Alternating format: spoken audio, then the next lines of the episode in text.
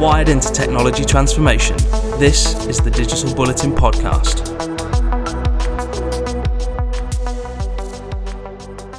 Hello and welcome along to episode 13 of the Digital Bulletin podcast. Thank you, listener, for once again giving up your time for us. Making it all worthwhile is our esteemed panel, this week consisting of Digital Bulletin CEO Romilly Broad. Hello. And a very special guest, Martin Stevenson from Blue Prism. Good morning, Ben. It's great to have you on, Martin. Now, Martin is head of CMT EMEA for Blue Prism. Obviously, Blue Prism being one of the leading providers of robotic process automation software and other snazzy automation technologies. Martin, maybe tell us a bit more about what head of CMT EMEA means in practice. yeah. So, so CMT stands for uh, Comms, Media, and Technology. So basically, I'm the industry lead in Blue Prism in Europe, Middle East, and Africa, uh, responsible for uh, all of our business in those industries. Fantastic. So Martin is here for a reason. He and Blue Prism were heavily involved in our digital bulletin case study with Telefonica Spain. And we're going to chat all about it on today's pod. We also have an exclusive interview with Glasswall's Luke Robbertse on a hot trend in enterprise security. But before all of that, here's some news. This month in the tech world, COVID 19 has continued to bite. The organisers of Mobile World Congress announced that next year's event will be pushed back to late June.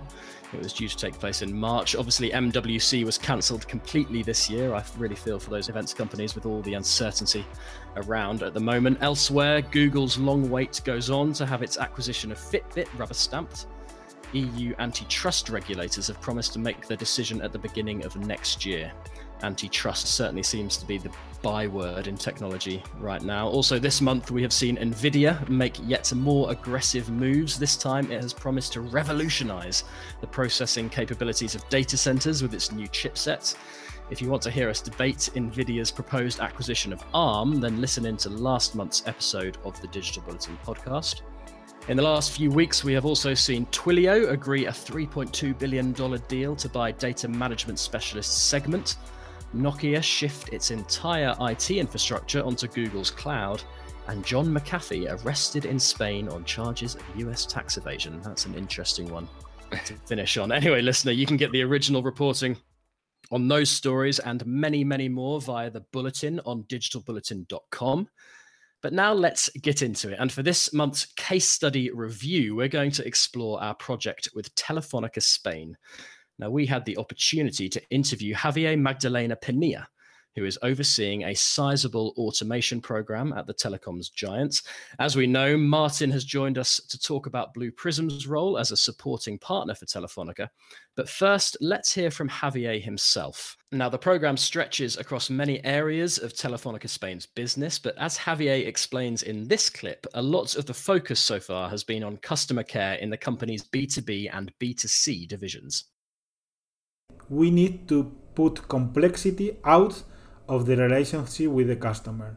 We have a very clear standard for quality. We are very, very focused on the quality and the customer relation, and everything that we can do, reducing times, uh, reduce errors, uh, have a clear understanding of our customers, put the people in really added value uh, tasks, eliminate low value added tasks. So this is why we put a lot of efforts in the customer care areas.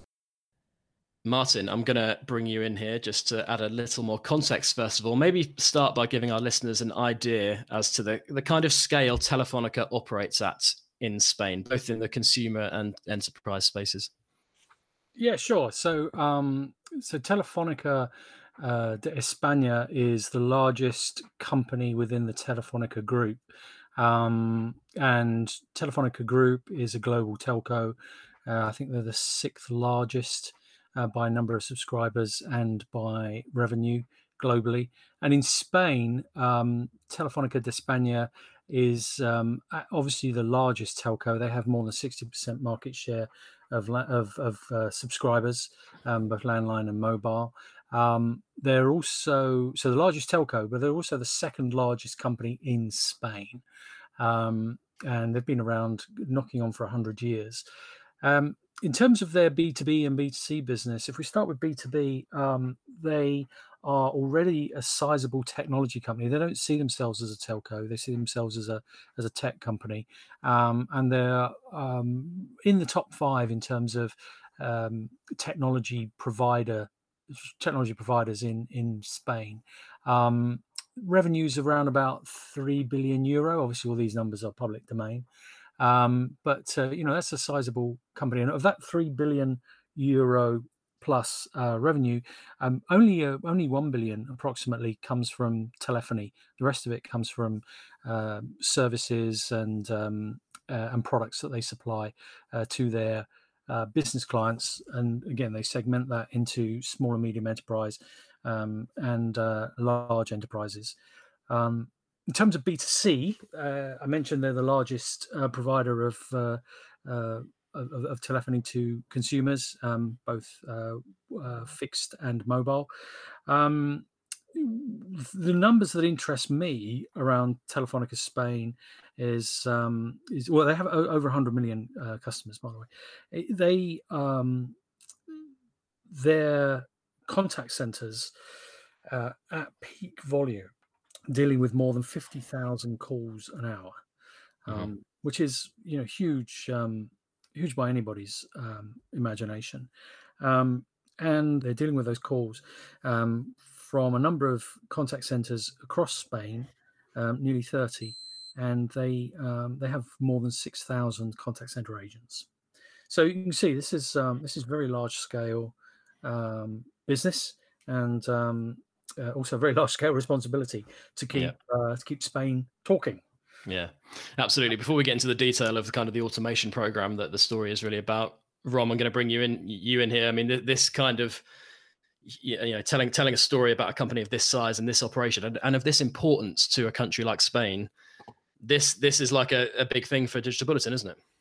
Yeah, absolutely. I mean, we're we're fortunate in that we we get to spend quite a lot of time with with folks operating at the at the coalface of change in in really big organizations where you might be spending a lot of time talking about technology but really what you're talking about is the lives uh, that, that that that that technology ultimately impacts now obviously you think about that in the first instance by thinking about the the consumers the customers the the people who are provided services by those companies but really we're talking about how leaders in those organizations can engineer change using technology for thousands, often tens of thousands of people. I think six thousand people just in the in the contact centers there. Martin was saying, and that's that's substantial. The happiness and the productivity of those people is critical to companies like Telefonica um, succeeding, particularly when under stress like they are right now.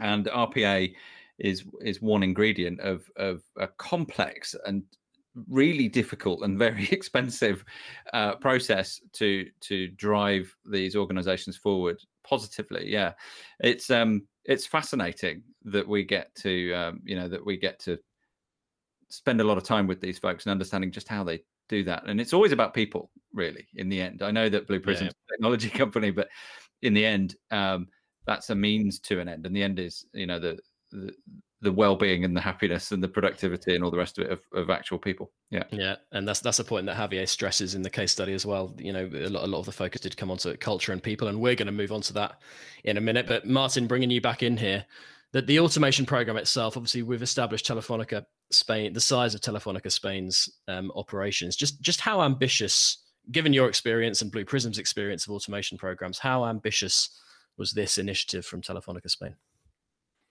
Well, I, I, think it's fair to say that it was highly ambitious, um, and when you look at the not just the scale but also the pace at which Telefonica Spain decided they wanted to transform their contact center operations in both B2C and B2B.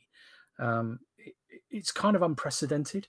You, you know, you would have looked at this uh, in previous times and said, well, it's going to take five years and cost, half a billion euros or something like that. Um, they wanted to uh, to get these programs implemented and delivering value and returning ROI within the year. Um, and so the combination of the scale and the pace have made it really um, a, a, combined the two projects made it a program that's that's highly ambitious.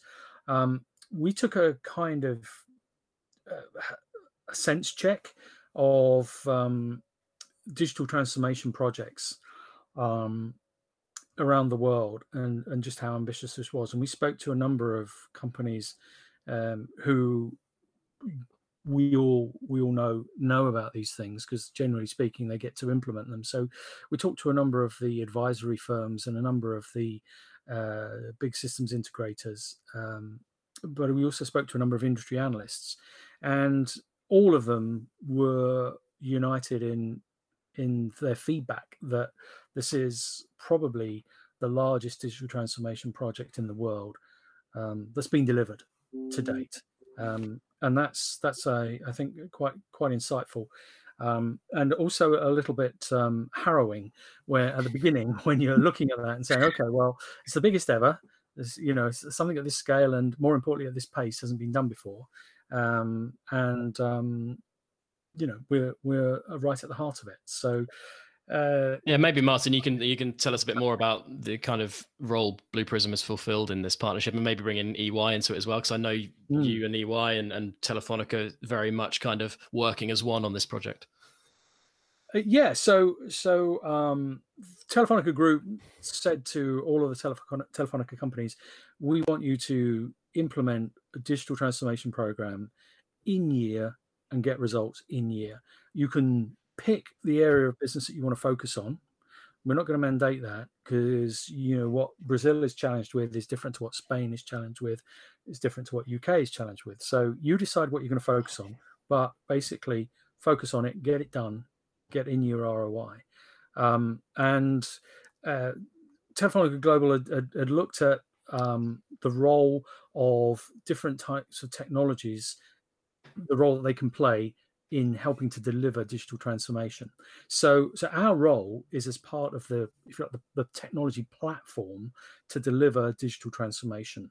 Um, so that's not to say we're the only platform. You know, this is a combination of of different tools and techniques, different technologies that when you put it all together, um, you know, whether it be IVR, uh, web services, microservices, chatbots, all of these different technologies. Um, and what we bring, which is intelligent automation, when you bring all of that together, that's how you deliver uh, an end to end digital transformation program. So our role is really to um, to look at all of the processes that a company operates today and to help them look at which processes can should we continue to do, but do much faster with no errors and so forth. So, which processes do we automate? Number two, which which processes do we change? Do we simplify, then automate? And which processes do we stop doing? You know, which one, which processes do we do because we've done them for 30, 40, 50 years, but they had no value? So, our role in digital transformation is to provide the automation layer to bring about all of that process simplification, that process automation, uh, and so forth, bringing in technologies like AI, machine learning, um, and, and others, uh, and knitting it all together uh, and helping to deliver the outcomes in a very rapid time frame. And the way we do that is our technology uh, is non-invasive. So you don't have to write lots of apis and so forth. You know it's not a big it program. We will deal with whatever interfaces you have today our technology is able to deal with them as they are today and provide that automation or if you like re-automation layer that i just described provide that and that that's what makes it possible to deliver a transformative program significant pace. In the case of Telefonica Spain, their B2B program delivered in six months uh, and delivered huge savings in operating costs, by the way. I mean, north of 30% operating costs in the uh, savings in the first six months. Um, you know, these are these are massive. Uh, this is a massive impact, um, but doing it in the first six months. That was what was required, and that was the outcome they achieved. In B2C, you know, the contact centers and so forth, they were able to deliver their new transformed solution that all the contact center agents are using for handling all of the calls coming into Telefonica Spain. They were able to deliver that in 12 months, mm. um, which is you know unprecedented, um, but they did it. Yeah, yeah.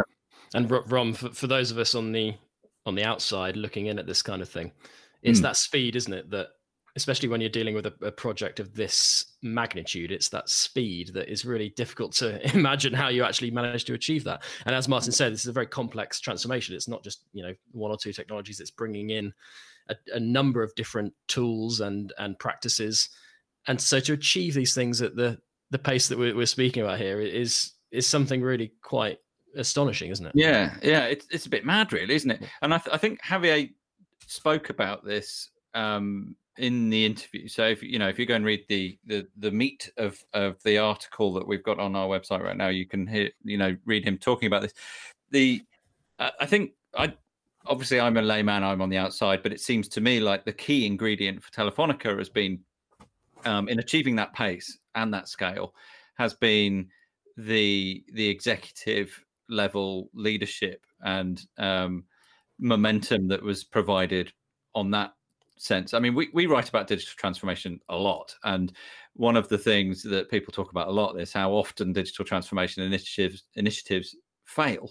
And mm. normally they fail because there isn't that kind of um, systemic drive from top to bottom throughout the hierarchy of an organization, led from the top, that's really providing that kind of drive and momentum and clarity of vision um, to make to make it succeed, particularly when it gets to the kind of the thorny change management end of things, when you you put a mm. lot of stuff in place, and then you've got to get the fleshy, emotional bags of flesh at the at the end of the process to actually use this stuff properly, and not resist it, and you know, and all that. It takes a really strong leadership, and Telefonica clearly have that, and that's why uh, why people like Javier and Blue Prism and and all the other partners in that ecosystem have been able to come uh, together. Presumably, I'm, I'm guessing here, Martin. You can you can mm. tell me whether I'm barking up the wrong tree or not, but that seems to me to come through very strongly in in what we've yeah. uncovered here. No, I, I, think you're right, and and and when I look retrospectively at how things played out, um, first of all, there was very a very clear vision that the executive team um, and Javier uh, had put together. They knew what they wanted. They had their metrics figured out. They knew if we tackle the problem of average handling time in our B2C business, um, if we reduce complexity significantly in our B2B business, we're going to get very positive outcomes that are going to enable us to reduce our operating costs um, without any negative impact on customer satisfaction. In fact, quite the opposite, very positive effect on customer satisfaction and on agent um, engagement, agent satisfaction, you know, employee satisfaction. So they had that very clear vision um, and set of metrics. And then they worked with both EY and with Accenture um, to put that into a program plan with that super aggressive time frame um, and and I think that's where the the benefit of partnering really shows its it, it, it becomes crystal clear because there was always a vision there was always a plan very detailed plan. Of course as you move along the journey things change. You might discover something that you hadn't anticipated before and you have to flex. But having a very clear plan that everyone's bought into with high quality people and high quality methodologies from in this case those those two fantastic systems integrators um, they were able to keep the pace um, believe me it was not a comfortable journey it was highly challenging sometimes fractious long hours long weeks um, but everyone believed in the mission. You know, everyone everyone bought into the vision. Everyone believed that it was attainable as a set of outcomes. And everybody absolutely you know threw their whole weight to push the wheel along and to to make it happen. So it is a team effort. Um, you have to operate as a team. You have to help each other out. You know it's not it's not an us and them. It can't if you have an us and them you spend more time arguing about what you disagree on than figuring out collaboratively how to how to move forward. Um, yeah. you know so so i think that was um, huge credit to telefonica in the first instance for having that that clarity of thought that vision and that determination that absolute you know failure was not an option. It absolutely had to happen. And then also i take my hat off to ey and accenture for them bringing their a team and really stretching the bounds of creativity and commitment, but ultimately making it happen. Um, so you know, it's uh, there's an old saying, you know, it's not how you start, it's how you finish, and and it's finished, you know, in terms of the first wave, really, really well. But but trust me, it was um, it, it, it was tough along the way, but we got it done. Yeah, it's really interesting that you say that, um, Martin, because Javier admitted in our interview that, of course, things haven't always been plain sailing. They never are with change programs of this size. No. In this clip, he talks about the three core principles that have kept Telefonica Spain on track, and starting, as you said, Rom, with buy in right from the very top of the organization. This is a very uh, transversal program in our company. So we need a clear leadership of our executive committee. We need resources, the dedicated resources, but it's not only resources. We need the the, the the leadership of the executive committee. We need to, to have the end to end vision of the process. Next one cultural change. Um, robotics, automation, and, and, and all these kinds of concepts sounds very well, but not everybody thinks that this is the way to doing the things. So we have to make sure that our employees, our people, feel that this is good for them this is not only good for the results of the company, this is not a financial program. This is a program that needs to have a culture and change in our people. And the third one is to make understand the people that this is a journey. This is a continuing improvement program. We don't feel that we are in the end of the program. We feel that we are in, in, in a continuous way of doing the things and to, to, to simplify the things. Rom, I'm going to pull out a quote from that from Javier. We have to make sure our employees, our people, feel that this is good for them. Now, obviously, we've touched on the culture side of things already, but let's just talk about that again and how often this is a core element of these stories, but especially when it comes to automation, isn't it? It really is like they go hand in hand. I mean, well, I, I guess Martin deals with with this topic all of the time, which is that if you are um, if you're paying cursory attention to you know mainstream media headlines when it comes to automation. Um, although frankly, we haven't read much of that recently, have we? It's all been about other things. But um, there are these kind of uh, dystopian ideas about how automation is is going to be a bit like the mining miners crisis in, in the 1980s over here in the UK. So there's there's nothing. All all that happens is a whole load of um, honest to goodness kind of salt of the earth people lose their jobs. And obviously it's not that at all. And um, it is about saying look actually there's a bunch of stuff here we can do to remove um, time consuming tawdry low value tasks from people so that they can do things that are spend much more time doing things that are much more valuable i.e helping customers. Um, however you uh, often have organizations particularly big ones where you've got a lot of people who've been doing a lot of things uh, in the same way for a very long time, and you um, you have to overcome uh, those hurdles. You, and they are cultural hurdle hurdles, and they're not necessarily easy to overcome. And you have to encourage a certain uh, mental agility and adaptability within people themselves in order for these things to succeed. I don't know if that if that chimes uh, with your experiences with Telefonica, Martin. No, it does. Um, completely. Um, and you're right. It, it's something that that we always have to factor into the conversations we have with our clients because um, when we look at um, we, we, we have a lot of conversations about the future of work and what it's going to look mm. like. And, and everyone knows exactly it as it has done for the last goodness knows how many hundreds of years. We know that the nature of work is going to change. Um, the great thing about automation, intelligent automation, is to the point you made, Rom. You know, we're, we're eliminating um, boring, repetitive work, which nobody gets any satisfaction from. Um, I learned a new phrase last week, which uh, I, I, love. Um, uh, that phrase is boredom errors. People make boredom errors, you know, right. not deliberate error. They just they just get fed up with doing these things. But also they are asked to handle the complexity um, that an organization has built up over a number of years in order to kind of hide that from the client and and that eh, that's not what they signed up for.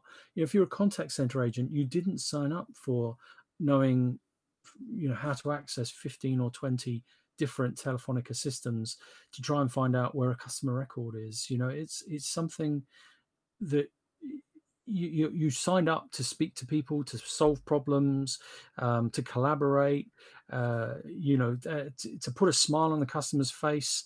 Um, that's that's what that's why people do those those jobs. Um, uh, you know, obviously also to earn a earn a living, but you know, if if you can make that um, agent experience or or salesperson experience um, a positive one, then you're going to get more productivity from people and so on.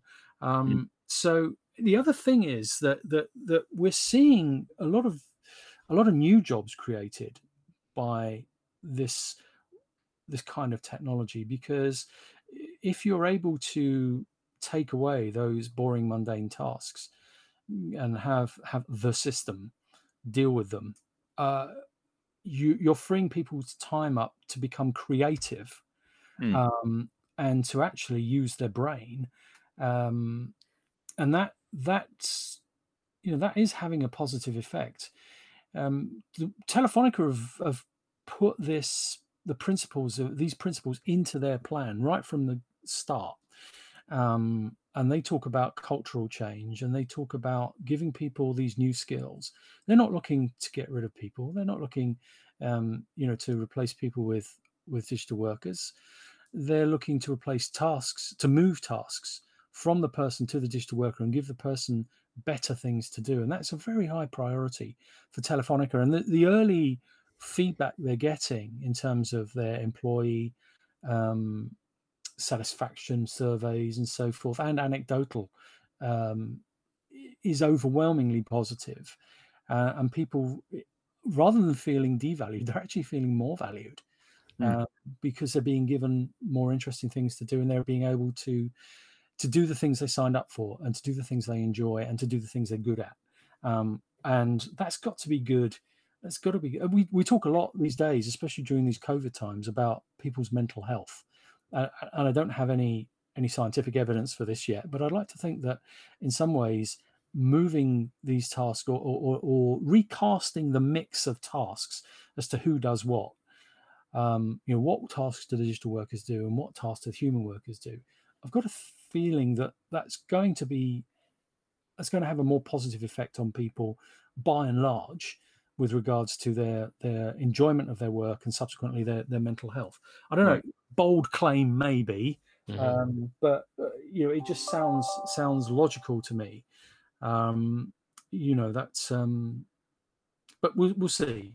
It seems yeah. to me as well, just to just to add to that, um, by uh, liberate, you know, if you're saying right, we we can chop I, am not sure what the, the stats are Telefonica wise, but it, you know, I think you, you mentioned 30% of you know low value tasks have been sort of taken away. And um, if you're liberating your people 30% of their time to exercise their brains in creative ways to solve problems um, for customers, you're also liberating that creativity uh, on a mass kind of uh, foundational level um, in areas of innovation and other things where human creativity is always always going to win over doesn't matter how clever a robot is it's always programmed it's people that can innovate and there's never been uh, a more critical thing than innovation now to mm.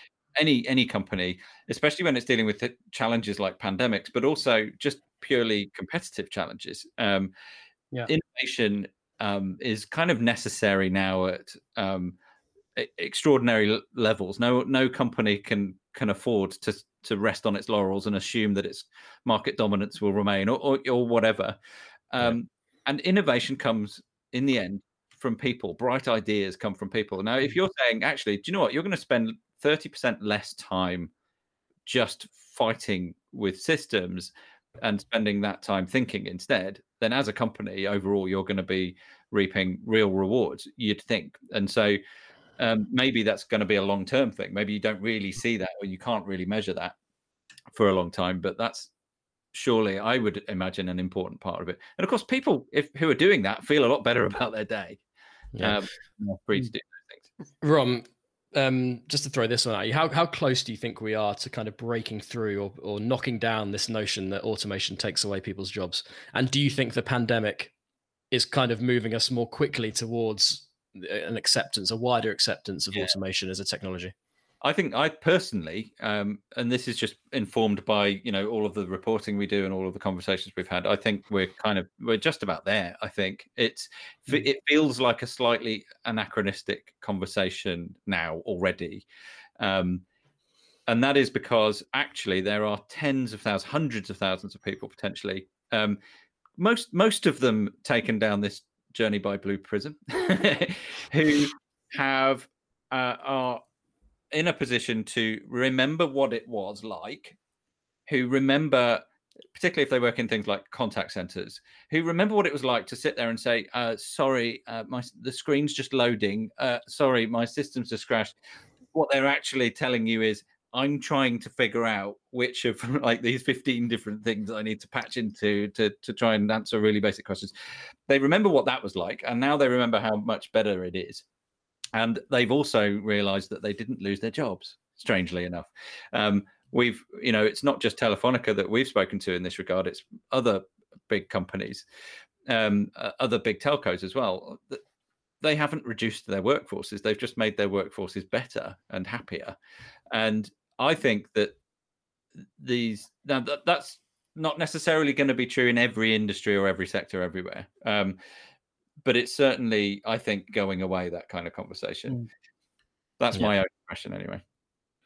I, would agree with you, Rom. Um, and I, I, I want to uh, go back to your point about innovation because you, you reminded me of of something that one of the senior leaders in Telefonica said to me about this program and what it meant and what our role was in helping them deliver it. And and it's a great oh, well, I think it's a great quote, um, but it's a very evocative um, uh, example. Um, and they said, for for us, for our digital transformation program, Blue Prism is the oxygen, and the oxygen in that a you make everything work. You know, you give us that that ability to get things done, but b you give us the chance to breathe and think. And and i think that's that's a great way to describe the change if you like that that you can create. And um you know that oxygen for the digital transformation i think is is a, is a great way of describing what we do um yeah. but your point about innovation is absolutely spot on you know one of Telefonica's guiding principles in its program. And again, this is this is public domain. Uh, you know, I, I actually saw this presented, um, and it's it's how I got involved with Telefonica in the first place. But you know, their, their their number one priority is always the customer experience, delivering the best customer experience, and and to, to have it to quote Javier again, you know, to take the complexity away from the customer make it easy for the customer to do what they want to do with you. But their second layer was around creating the opportunity and the capability to innovate. And you know, innovation in the telco industry over the past 10 years, it's a slow moving thing. It can take 18 months to get a product from concept to market. And that's not good enough. The telco industry tells us that's not good enough. They they need to get that from 18 months down to 18 days and ultimately 18 hours you know from from concept to realization you know to to um uh, uh to uh, activation. Um that pace uh, the a the ability to innovate and b the ability to bring it to market quickly that's not going to get done by having armies of people. Um, it's not going to get done by having rigid processes that go back 50 years. It's a completely new mentality and a completely new uh, approach a capability but also mindset yeah. the company you know the com- we, we hear companies talking about freeing the entrepreneur. You know you don't have to, to to get your idea out there you don't have to leave our company and go and set up on your own. You can be an entrepreneur inside you know this this telco um, and we're going to give you the capability to think create and then bring things to market we you know because we're going to be as nimble and and, and as as agile as you would be if you were in a startup and mm. I think that's that's um, that's a very going again to culture. It's a very important cultural change um, that that big telco. You know, they have many many very talented people that feel stifled and um, uh, are not able to achieve their their potential. And what we're doing here is giving them some tools, but also a mindset to be able to do to achieve their potential to be the entrepreneur from within the telco. Yeah. Uh, you know, and I think that's profoundly important. Right, I need to wrap this section up there, guys. Digitalbulletin.com is where you can find the Telefonica Spain case study in its entirety, featuring interviews with Javier and Martin and EY as well, of course. Up next, we are moving on to content disarm and reconstruction technology, apparently the next big thing in enterprise security. Find us as Digital Bulletin on LinkedIn, Facebook, and Instagram, and at digi underscore bulletin on Twitter. Now, listener, if you head over to digitalbulletin.com, you can find an exclusive article from Glasswall's Luke Robbertse on why content disarm and reconstruction technology is becoming a key layer of the security stack for many organizations. For this pod, I caught up with Luke to chat all things CDR, but I started off by asking him to tell us more about Glasswall. Glasswall is a British based cybersecurity company uh, and we focus on you know protecting against the threat of malicious content inside digital documents. Uh, so in doing so, we you know we sit in a, cat- a category of cybersecurity called content disarm and reconstruction, or CDR. Um, we're one of the leading providers, uh, mainly to the intelligence communities around the world. Um, so you know, not only do we are we a supplier to the Five Eyes of intelligence, um, but we also do do supply to the private sector for businesses and industries world worldwide. Um, Glasswall's vision uh, statement, if you will, is you know safety and integrity through trusted files. Um, and a bit more just about like the company. You know, we we're still quite lean. You know, we act as a startup despite the initial research and development beginning, you know, 10 to 15 years ago. Um, you know, we went to market about five or six years ago in, in the intelligence community, and then in the commercial space about three or four years ago. You know, the product has been well received. Um, it's been well validated, and uh, now we continue to to add to our product offering so we can provide you know more ways to consume our solution so we can get kind of a wider use within the market. Now, obviously, Luke, our listeners come from kind of a, a, broad range of sectors and industries. Maybe for the benefit of the listener, can you try and explain exactly what CDR technology is and, and what it delivers for enterprises? So, I think an easy way, Ben, to explain, to help understand, you know, what CDR is, uh, is to first tell you what it's not. So, you know, content disarm and reconstruction uh, does not attempt to detect malware or bad things inside a document it has no concept of you know signatures or definitions of malware or, or, malicious content or malicious actors in a file. How it's different is that you know Glasswall CDR will rebuild a file to a state of known good.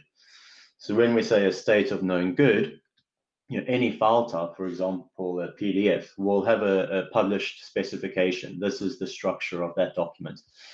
So when we, I mean, our engine receives a file, we'll break it down, you know, to the binary version of that file, and we'll put it back together according to the, the published specification of that doc of that of that document type. Um, so then the words like benign and disarm can come into play. And uh, what Glasswall also does, which isn't really talked about in, or what Glasswall CDR does, which is not talked about too much in the article, is you know in our solutions that we provide, we also offer a lot of risk management through a policy. So we allow users of our solution to calibrate the security, the level of security that they want, and align it with operations through that ability to to manage their risk.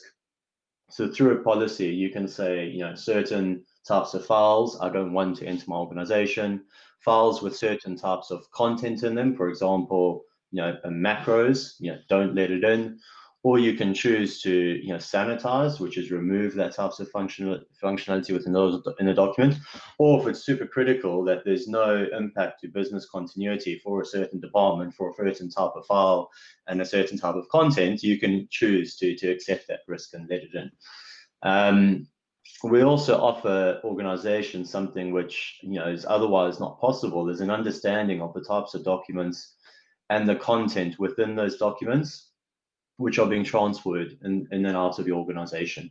So you can get some what we call threat intelligence on you know who are the senders who are the receivers of certain types of document and also what content lives within those documents that are being transferred around the networks.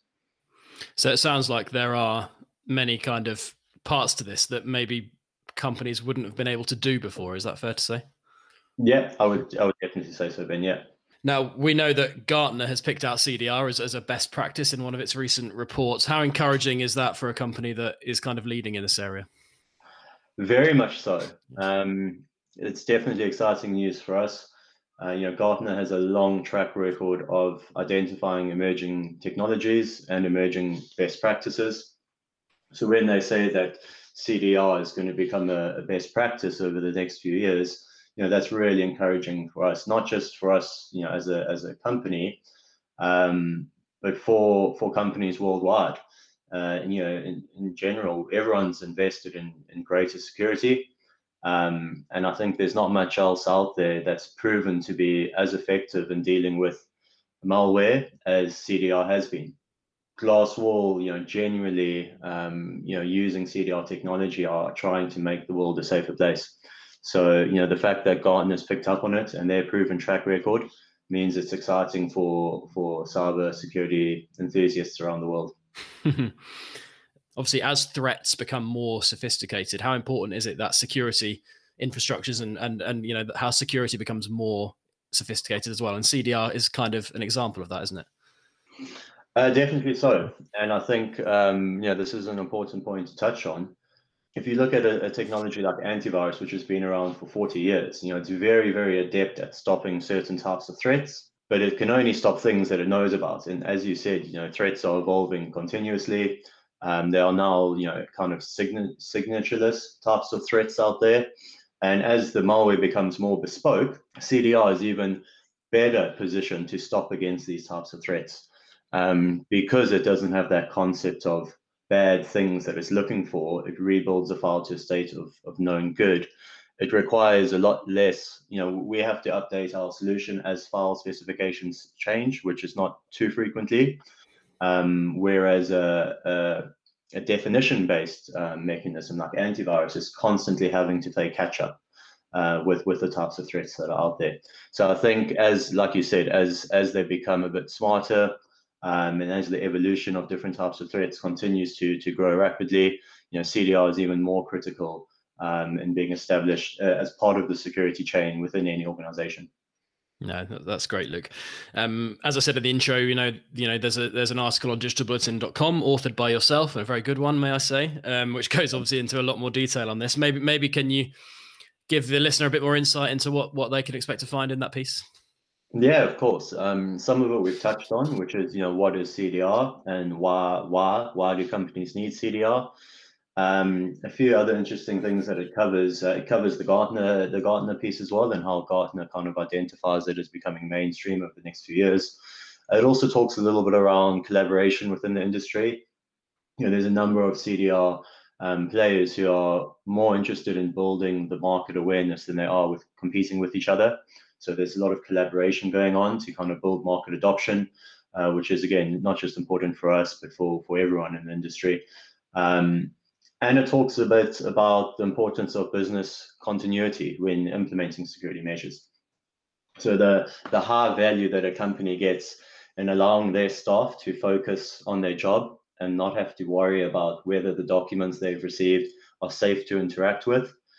Um, you know, there's a huge, huge, huge value to that um, and reduced cost in having an unobtrusive solution like Glasswall CDR in place so that when a document arrives at a user, um, you know, they don't have to worry about whether it's, it's safe to open it or safe to run it or not. They can just go ahead and focus on on doing their job. And finally, Luke, really let's throw it forward to the to the future. And it sounds like a pretty exciting time to be involved in this area of cybersecurity for sure. What do you think the future holds, not just for CDR, but for, for Glasswall as a company? I believe that CDR, you know, has to become a more known technology within the cybersecurity industry. You know, when you speak to a lot of cybersecurity experts now, the majority don't know what content disarm and reconstruction is. Um, and I believe within a few years from now, it will be a very well-known segment of cyber uh, and a very important consideration to any security team when talking about the topic of document security. Um, you know, going back to to Gartner's prediction, I'm full, fully confident that their prediction of CDR becoming mainstream is definitely happening now as we speak. Um, and as as the next few few years kind of unfold, uh, I do expect it to become a you know a mainstream um, consideration within cybersecurity. And my hope, obviously, for Glasswall is that we will remain a, strong contender and a, a strong contributor to the driving adoption of CDR technology.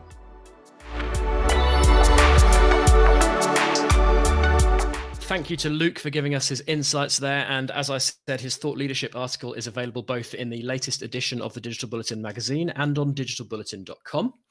Martin and Rom are still with me. And Martin, we want to bend your ear a bit more on all things Blue Prism, RPA, and automation, if that's okay. First of all, what, what's life like at Blue Prism at the moment? We know there's so much going on in this field, and Blue Prism is right kind of in the middle of it. It must be a kind of really busy but exciting time. It's exactly that. It, it's busy and exciting. Um, I think we're we're now um, at a stage of maturity in terms of the technology. You know, three, four, five years ago, clients were asking, "Is is this something that's uh, a five minute wonder, or or um, does RPA and and extending that into intelligent automation does it actually have a place uh, in in helping us?" Uh, achieve what we want to achieve, and and I think we're we're over that now. And um, now almost every company is looking at what is my automation strategy to supplement all my other strategies. So we're seeing that. Um, the the other the other thing I think uh, the difference that I'm seeing now is the conversations that we're having um, with our customers are not about what can I automate. They are about I need to transform. What's the role of automation, intelligent automation in that? It's a subtle difference, but it's a kind of before say two three years ago many of the conversations were you know i need to automate upwards and and hopefully get some transformational outcome. Now it's very much the other. Transformation is something I am absolutely committed to do. Um, what is the role of automation and how, how can I best use automation to achieve those outcomes? So it's uh, it's a very different set of, of conversations we're having now. Um, and um, you know, still very interesting and very challenging conversations. You know, there's still a lot of um, uh, a lot of barriers being broken and a lot of uh, new innovation that's coming coming out from that. Um, but uh, yeah, fascinating times, really super busy. Um, we're in our quiet period, so I can't talk about numbers and all the rest of it. Um, but um, uh, you know, we're, we we we feel we're in a very strong uh, position. Um, you know, our business is built on the backs of our fantastic clients who are doing some incredible things. You heard about Telefonica, and the, there are many others. Um, and also, um, working with our with our partners, um, the advisory firms and the systems integrators, and then the technology platforms, um, you know, where we collaborate with AI vendors and machine learning vendors and so forth.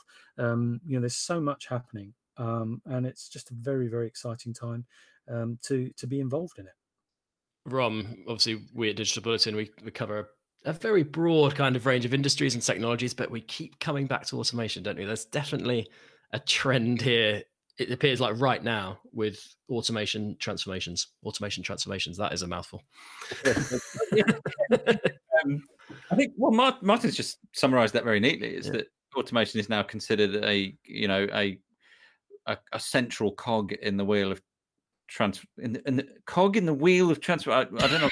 what, what I'm coming, but you you know what I mean. If, if you're going to build a transformation engine, then the fuel the oxygen, as Martin calls it, it's uh, good, good save, Rom. Good save. is, is automation. Yeah, that was that was stretched to the point actually painful. But no, the, the point is automation is is you know it's it's a linchpin. Um, it's difficult to imagine how you can ch- change, uh, particularly if you're a large organization, how you can change uh, and transform fundamentally without automation because the benefits of automation are so clear. And I, I suppose now, I don't know if this is true or not, but if you're sitting there and you're you're a CIO and you're going, well, well, I need to, I need to transform. Um, let's do a whole bunch of this technology stuff and then try and automate processes as part of that. You're going to end up trying to retrofit an awful lot of stuff. You'll you, you instantly build yourself this technical debt. So what people are doing is saying, well, no, automation is is essential. Anything else we do, we need to make sure that that's going to be something we can apply and do in in a relatively seamless way. You know, the the purpose is to simplify, so it has to be in there at the beginning, I guess. Um, yeah. But yeah, no, it's um, it it it is as you say, pretty much part of uh, every everything we write, more or less now. It, it, yeah, it definitely is. Certainly, from my perspective, it seems to be a topic I keep going back to um, in the work that I'm I'm doing at the moment. Martin, on a final point though, um, this industry and the terminology around it, we are moving from, and this applies specifically to Blue Prism. We are moving from RPA to kind of intelligent automation, and that is both kind of exciting and almost limitless in what can be achieved. What maybe try and kind of tell the listener what intelligent automation really kind of means and what the potential is. Yeah, and, and, and you're right. I, I can't remember the last time I used the phrase RPA, yeah. um, although it might have been earlier in this bulletin. But, uh, but, but, by and large, you know, we don't talk to clients about RPA. You know, that's it's just a um, a technology set that's part of a bigger um, a bigger capability, uh, which is intelligent automation. Intelligent automation is the collaboration of um, if you like, digital automation um, plus AI, machine learning, you can almost imagine it as the digital worker has a body of arms and legs and will do whatever you tell it to do, but it doesn't think for itself, doesn't have a brain. You have to teach it what to do. Um, and that's how you make RPA work is you teach the digital worker what to do, when to do it, how to do it, how to deal with exceptions and so forth. And it goes away and does it.